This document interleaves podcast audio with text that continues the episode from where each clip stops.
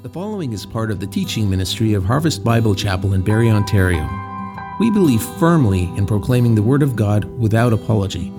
For more information about our church, visit our website at harvestbarrie.ca or email us at info at harvestbarrie.ca.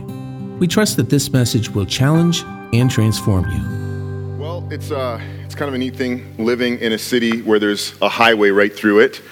Um, everywhere where we go and we try to get past the 400, uh, you get a choice, right? You pass the bridge at Mapleview or down by 88, and you're driving along, and you'll notice there's an opportunity to get onto the 400. And you always have two choices.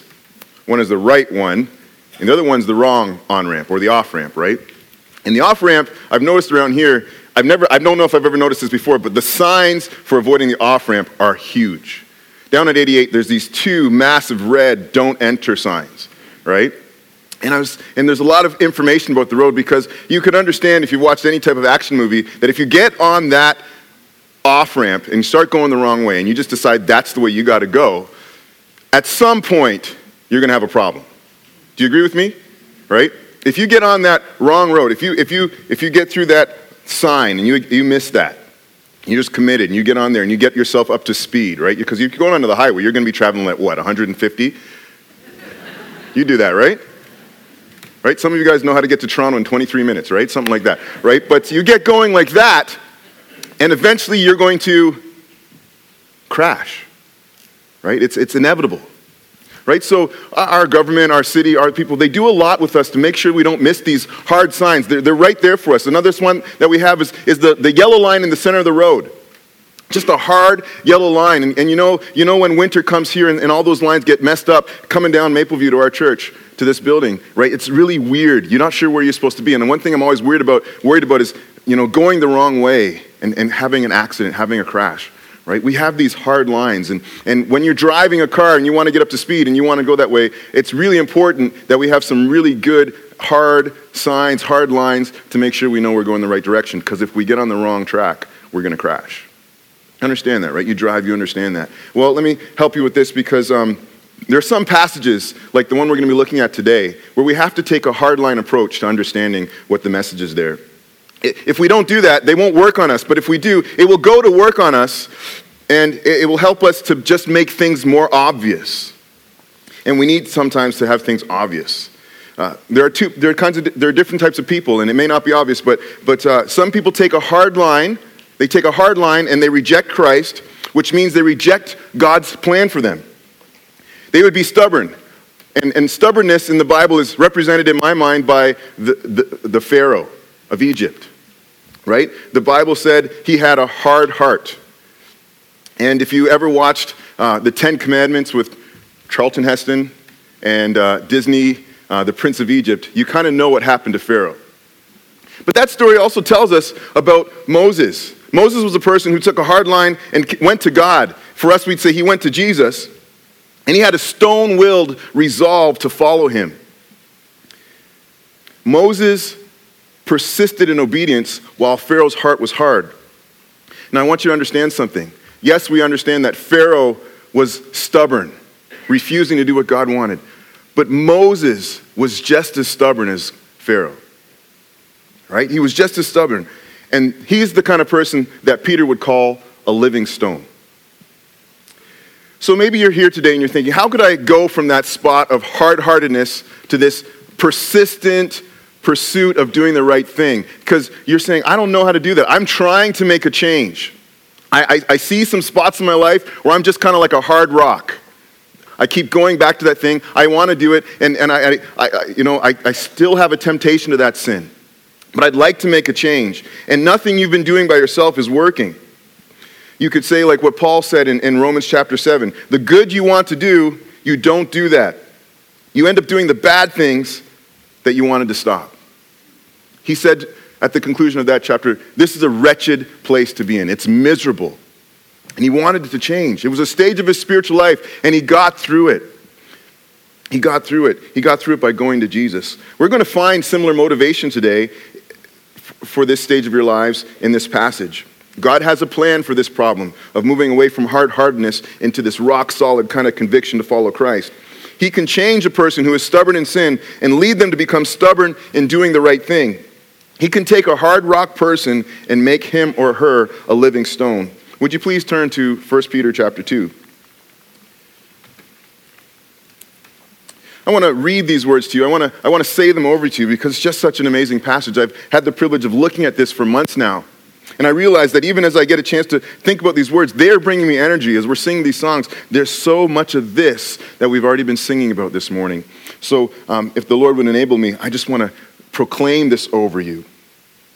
As you come to Him, starting in verse 4, as you come to Him, a living stone, rejected by men, but in the sight of God, chosen and precious, you yourselves, like living stones, are being built up as a spiritual house to be a holy priesthood to offer spiritual sacrifices acceptable to God through Jesus Christ.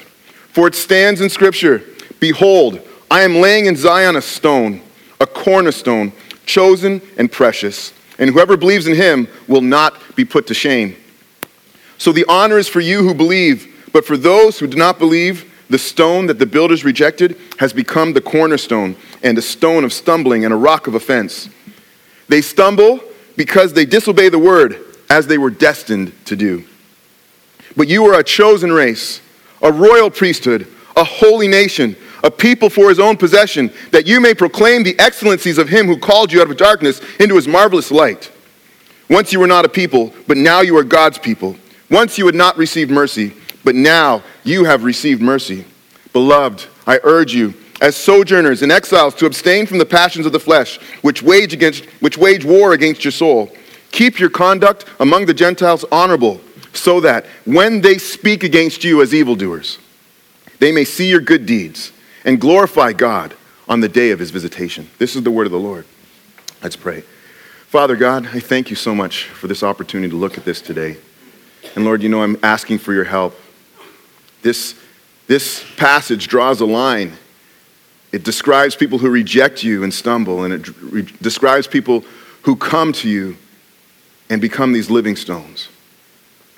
Lord, I pray for, that you would open eyes today, that you reveal to us any hard spots that we haven't surrendered to you, that you would give us confidence to serve you, even if, there's, even if we're serving in a place where people would tell us we're doing the wrong thing. Lord, we pray that you just move us, give us this motivation. We ask for it in Jesus' name. So there's a lot in this passage, and this passage has actually given me butterflies. Because Peter gets to write this stuff, but writing it is one thing, preaching it is another.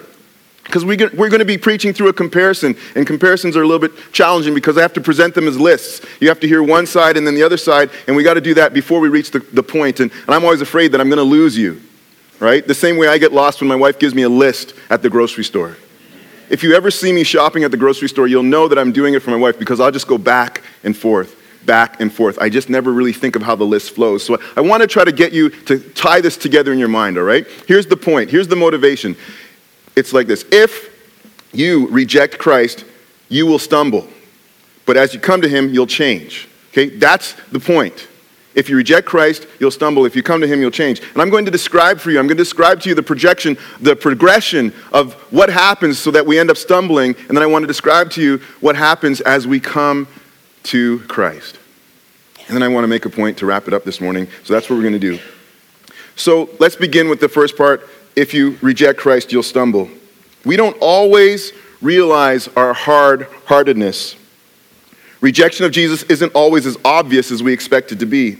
So Jesus talked about this in the Gospels. He talked about a condition called spiritual blindness. It's when we don't recognize that in our own selves there's a hard hardness about Him, when we don't recognize that we are rejecting Him. And maybe for some of it it's completely obvious. For some reason, though you reject Christ, you found yourself in this service. It could be you if you're a teenager. It could be you if you're a husband in support of your wife's religious pursuits. It could be you if you're a wife here in support of your husband's pursuits.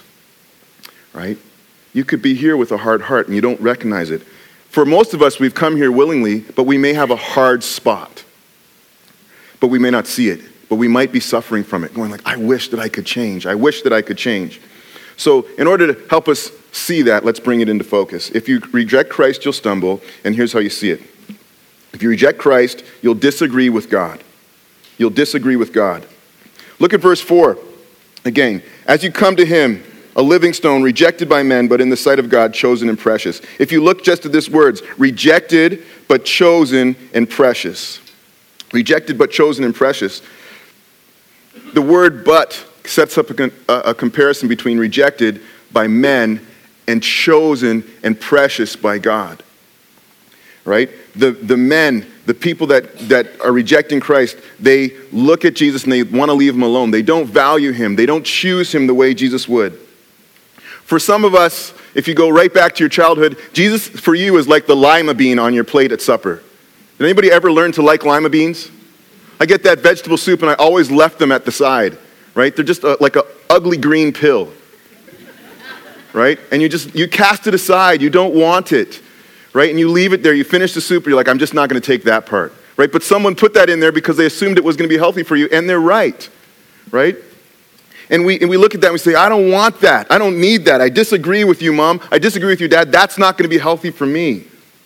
Right? They reject the choice, they reject the value.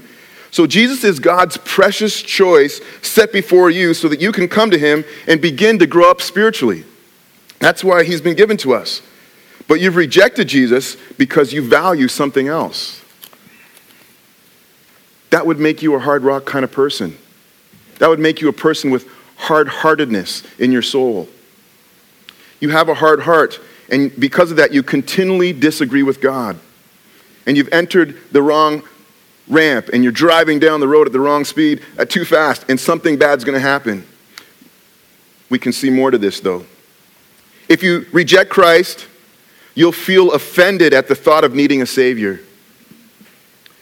If you reject Christ, you'll feel offended at the thought of needing a Savior. And in this case, the cornerstone song that we just sang, that cornerstone, right? That cornerstone, Jesus is the cornerstone for someone else, but not you.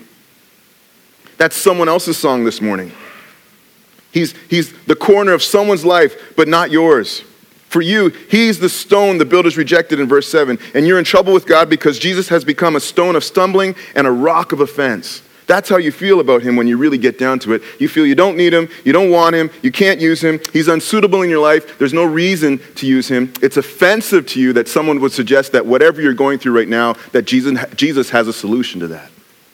Maybe it's because you're a little bit more independent than the other person. You think, I'm going to figure it out on my own. Right? Maybe it's one of those reasons. But for whatever it is, the feeling of rejection of Christ is this offense.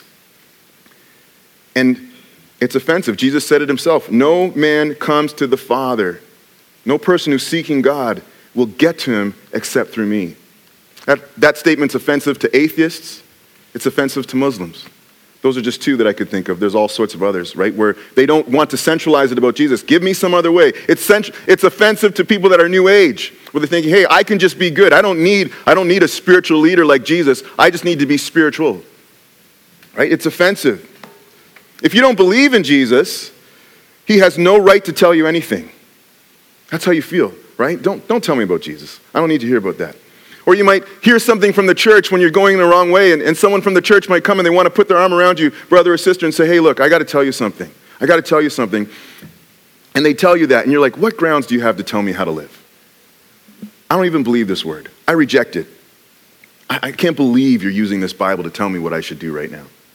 That's how a hard hearted person feels when you touch on that spot that's hard. That's how they feel about Jesus.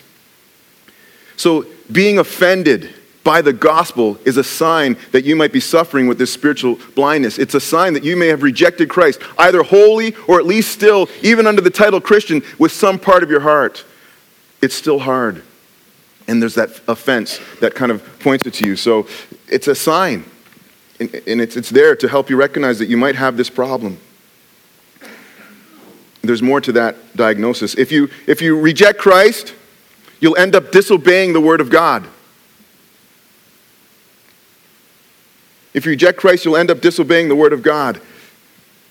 So we have in verse 8, the conclusion of it, an explanation for what, for why people crash spiritually, why they fail morally, why they get off track, why, why some of our, our marriages aren't the same as other of our marriages, why some of our business careers aren't the same as others of our business careers, why some of us are having problems as we navigate life. It says it right here, the end of verse 8. They stumble because, do you want to finish it for me? Yeah, you don't want to read that, right? It's too clear. It's just too, is that why I'm messing up? Come on, it's got to be something else, right? It's because I didn't understand your sermon. It was too hard, right? It's the church music wasn't right.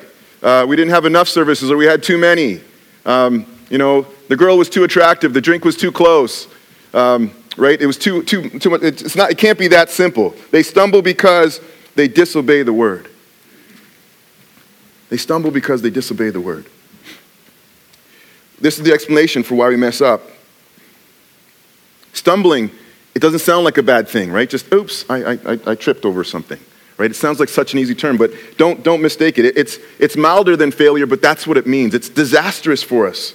Rejectors of Christ hide their moral failures behind easygoing words. Okay? You know this. You've used these things, but you've heard people with hard hearts talk like this. They say things about their sin like, hey, it's, it's not that bad. You know, yeah, you, you caught me doing that, but it's not that bad. Really, it's not that bad. I don't have a problem with that. Or, no one's perfect. Don't expect me to do that way, right? No one's perfect. You start talking about a perfection as though, oh, yeah, I just missed it by a little bit, right? Or you say, uh, no one's getting hurt by what I'm doing, right? Look, it doesn't really matter. I, I, I've got this under control. You look around me, nobody's suffering by my sin. Nobody's suffering because I've decided not to do this, so you can't tell me it's wrong. I can continue to reject Christ. There's no problem with it. And this is how they persist in sin. Right? Pharaoh had the, the, his magicians come to him and say, okay, is this a problem? Moses did this thing with the snake. Can you guys do that? And they, yeah, we can do that. Okay, it's not a problem. Don't worry about it. It's all right. We're fine. Right? to his demise. This is how they persist in sin. They don't connect the dots between their rejection of God's authority and their inability to change spiritually. You have to draw that line, right? You reject Christ's authority, you can't do what he's asked you to do spiritually. You cannot sidestep God's word and expect growth to follow somehow God puts the stone in the way, right? It says it becomes a stumbling block to you. It's as though Jesus, you look at him over here and you're like, okay, I'm not going to walk that way. And you start walking, oh, I tripped over it. It's God moved the stone. It keeps getting in front of you and you have a problem. Wherever you go, Jesus is there and you keep tripping over him. You're like, I got to get away from this. This, I'm offended by this. It's not working for me. I don't want to do this stuff. And yet he's right there. You keep tripping over him. So it's inevitable. If you reject Christ, you will stumble. It's just a matter of time before you trip. You agreed with me in the beginning when we were talking about cars. If you get on the highway and you drive down the wrong side on the left side of the road, right, you will eventually hit a car. Something bad is going to happen. It's the same thing here. It's part of the design. There's a consequence appointed for those who reject the cornerstone, Jesus Christ. They will be tripped up. It's their destiny. It's as they were destined to be, if you look at that. Look at the end of, of that verse 8. They will, be, they will uh, be tripped up as they were destined to be. That's the, those are the last words there. Do you see them? It's their destiny. Now, that word destiny, it doesn't sound like a church word, right? We don't name our kids destiny, we name them Esther. Right? Destiny sounds a little bit mystical. What's happening there? I have a destiny, right? You go to, you go to the palm reader to get your destiny, right?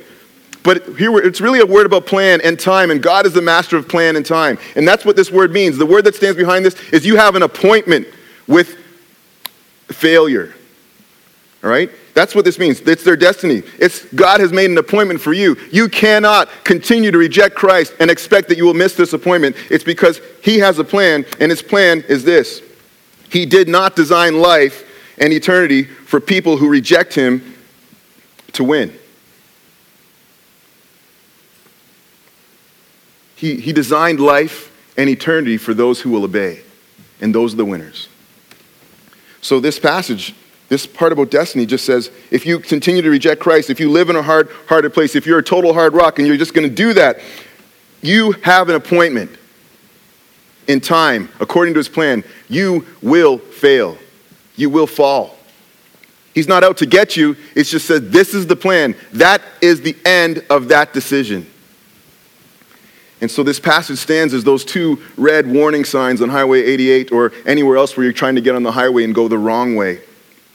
It's so that we can see it. we can see ourselves in this pattern of, of disagreeing and feeling offended and, and disobeying the Word of God and recognizing that we're tripping and starting to realize, wow, I have an appointment with disaster here. And so let me ask you this by way of application at this point. We've completed that part of the side of this sermon. If you recognize yourself even a little bit, consider, consider this a temporary relief from your spiritual blindness. And see, see this that God has designed life in heaven for people who will obey. Stop rejecting Him in the area that you are hard and repent. I'm pleading this for you. Our hearts break over this. Pastor Roger and I, we talk about these things because our, our, we manage this. He manages it from the real disaster side, but we, I try to manage it from the protection side. Get you into a small group. You know, try to avoid these things. And, and Roger sees, hey, you know, I, people miss that line, and, and I'm dealing with the people driving fast down the wrong way. Right? He's trying to fix the cars after they've totally been destroyed.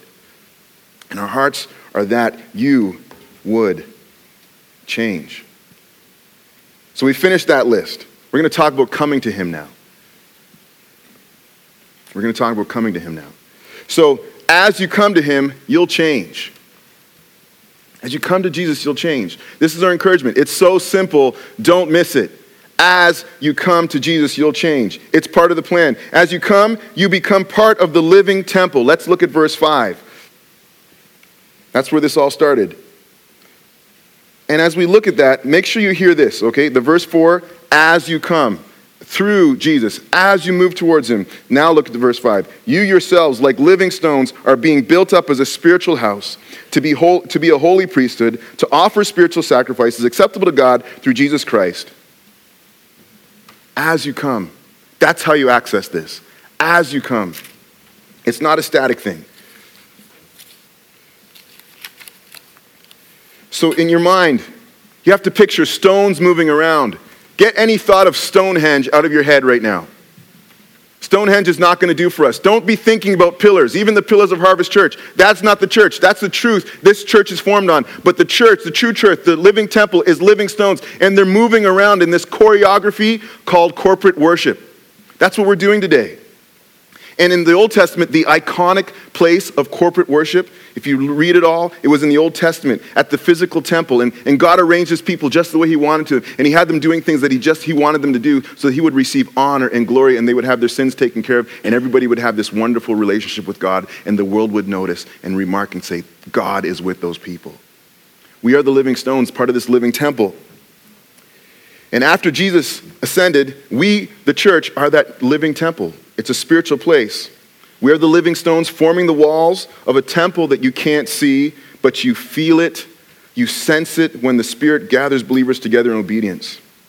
You can sense the Old Testament priesthood, those that ministered before God, between God and, and the other people in the community. You can feel that work in the practice of the New Testament, one another's. When we work together to help each other, to, to uh, minister through their pain, to, to provide relief, to take care of their needs, to direct them back to God. Right? You feel that. You recall the Old Testament sacrifices in the good work of the New Testament church to bring the gospel to the poor, to the sick, to the at risk, and the marginalized. So as we come, as we come, we move into this dance called worship. Right? We're not called to just sit and be the living church. We move, living stones. We're not monuments to what God has done, we live towards it. The Holy Spirit moves us into positions that God delights in. That's what it means to be a living temple. It's part of this choreography. But there's more to this.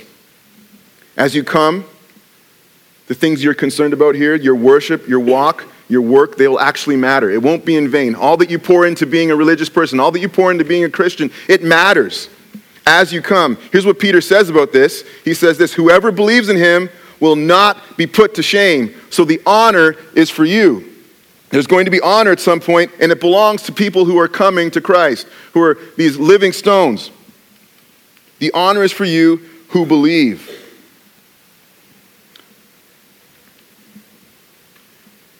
Peter, when he writes this, he's picking up on something that Isaiah, the prophet, wrote in, in the Old Testament.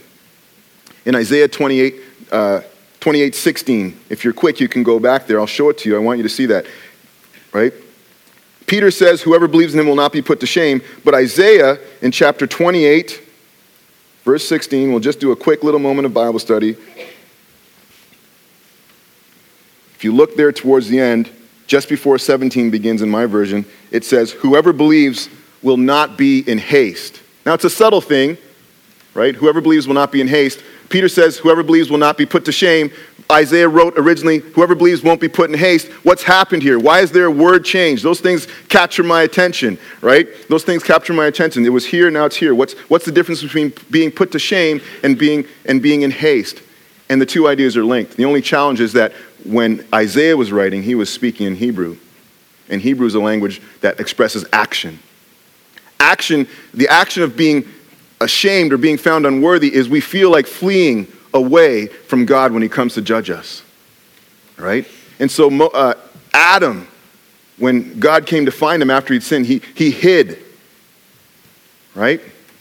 But he hid because he was ashamed. Greek is what Peter's speaking, and he uses the word shame to illustrate the same thing, thinking that they're going to be found unworthy. So, those who reject Christ, if God shows up on the day of visitation, they will be found unworthy. Their actions will be put to shame. They will have to run away in haste. They will be jumpy if God showed up. Right? But the people of God, the living stones, they're growing stronger and having this confidence that if he comes up, they're not going to be put to shame. They're not going to be put to flight. They're going to be able to stand. They're not going to be jumpy. They're settled about serving God. They're stubborn in it, and they're stubborn about it. You know, as the movies go on, as they show these stories with Moses going up to Pharaoh, you never see, Moses continues to go back, and as he goes back and realizes God's with him, he just gets more, more, and more bold, right? He's just persistent. Let my people go, Pharaoh. Right? He just tells the Pharaoh what to do right? Because he's not jumpy. He knows which side he's on, and he knows God stands on that side. So as you come to Jesus, he teaches you what to do. You've been doing your own thing and it hasn't been working. So Jesus starts to tell you what to do. He teaches you what to do. So you're not wasting your life worshiping. So you're not worried about how you're walking and you're not wearied by your work for Jesus. Right? Living stones. The stone part is that you're strong. What you do for Jesus is solid. And you don't have to worry about that. You don't have to be jumpy in your faith. And there's more to this still. As you come, your calling and identity are clear and pure. Let's go back to 1 Peter. Look at verse 9 particularly. These are those words. You probably love them like I do, right? Just close your eyes. Just do that. I'm going to try to do something here for you, right? You know, you, you've come in today and you've maybe been called something bad or you've been, or you thought, man, I'm not worthy. And, and as Jordan said, you looked in the mirror and you realized, I'm not all that. And that's true. But this is also true. You are a chosen race. You are part of this royal priesthood. You are part of a holy nation. You are a people of his own possession. And you are meant to proclaim the excellencies of him who called you out of darkness into his marvelous light. That's who you are. You can open your eyes. We need that to penetrate into us. That needs to solidify, right? That needs to be, that needs to be all over us and inside us so that we're solid in that. It's part of our calling, it's part of our identity. So, just like every other church, Harvest is called to do these things, to enthusiastically announce the greatness of God. And that's why He moves us from darkness to His light. So, this is what we do. We choose to worship him publicly and praise him openly because we're enthusiastic about what he's done. And when we talk about him, we don't talk about fear without talking about our Father. And we don't talk about our problems without acknowledging our provider. And we don't talk about our hurts without raising awareness for our helper and our healer. We don't talk about good without talking about God. And we don't talk about change without talking about Christ. Amen? That's what it means to be enthusiastic about what we found. That's what it means to live into this calling. That all these things we go through, we don't just list them off as a set of complaints. We use them as opportunities to point people back to God. This is how we proclaim His excellencies. We're enthusiastic about this because it's our new identity.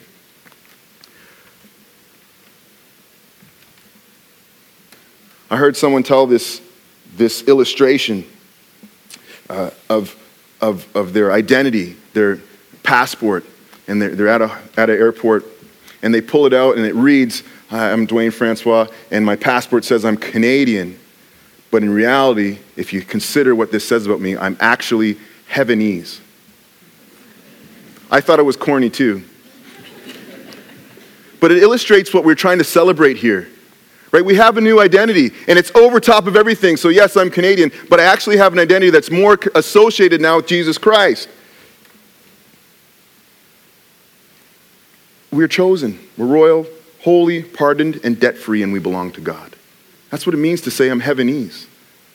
Right? And we need to live in that identity. And there's still more to this. As you come, as you come, your goodness for God becomes undeniable. Your goodness for God becomes undeniable.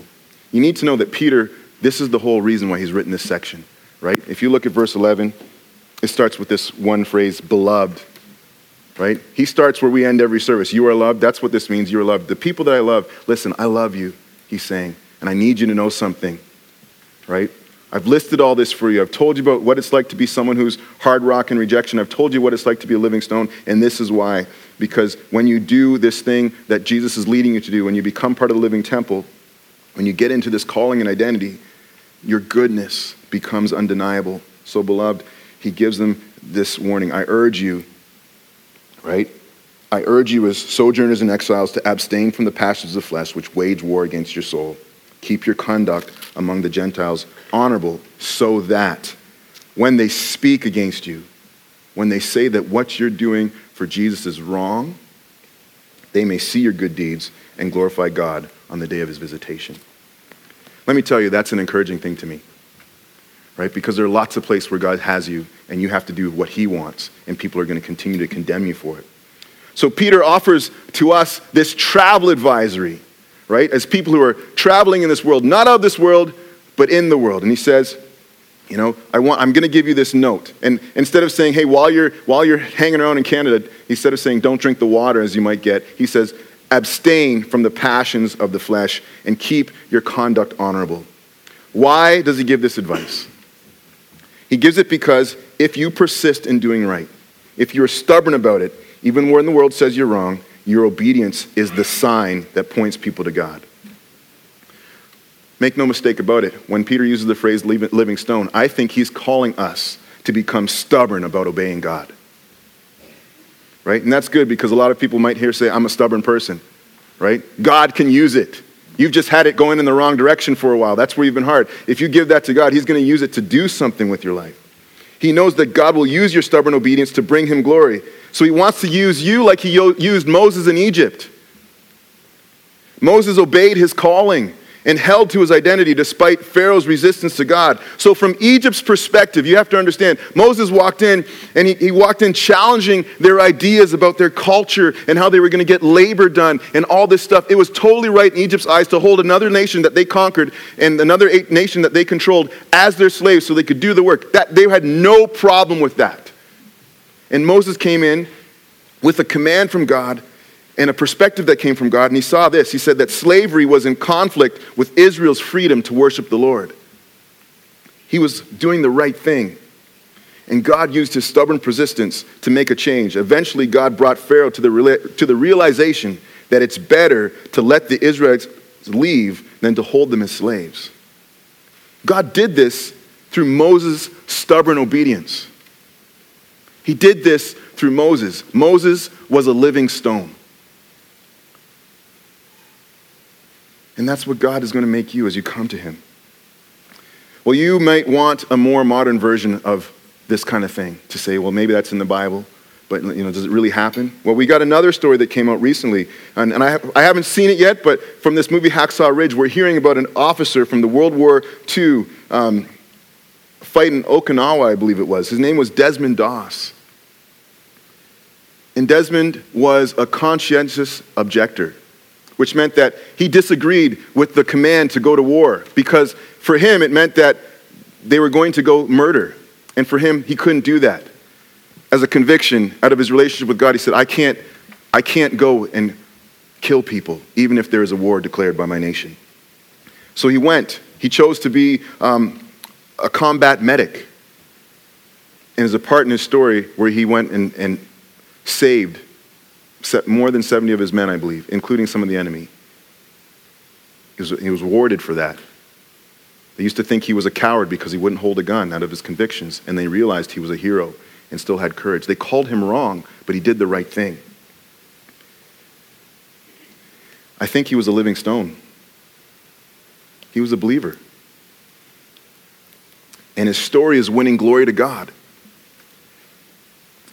Living stones are signs for the world to respond to. Your testimony survives long before, long after you do. And people will come to see it when God shows them. And they'll, they'll look at your life and they'll say, You were in the right. And that gives glory to God. What you do for Him in your marriage with, to an unbeliever, at your school where people put down your faith, at work where the guys don't want to see you stop and pray or hear about how you spent your time in your small group praying for the needs of someone else. Right? But yet they see you do that over and over and over again. Right? That's a message to them. And when God shows up in their life, He's going to point to what you've done. And He's going to use that to bring glory to Him. So let me come back to people that, that came in looking to change and make a final appeal, because this is broad.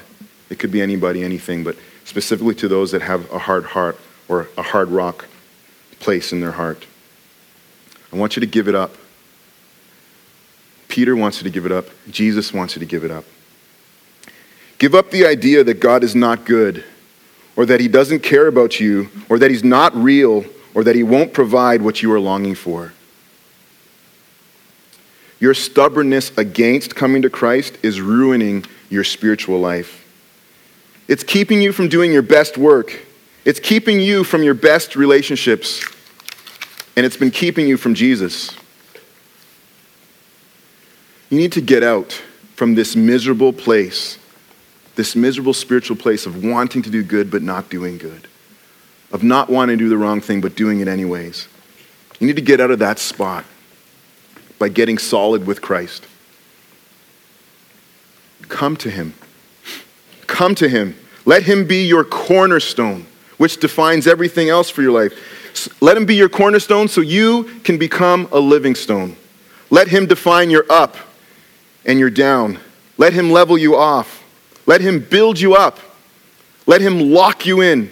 Let him surround you with other people who will be stubborn in obedience. So if you're here and God has opened your eyes and you know that it's time to change, come to Jesus. Come to Jesus. Thanks so much for listening. We always love hearing about the work God's doing in our listeners. If God's been doing a work in you, send us an email at info at harvestbarrie.ca. And remember, you are loved.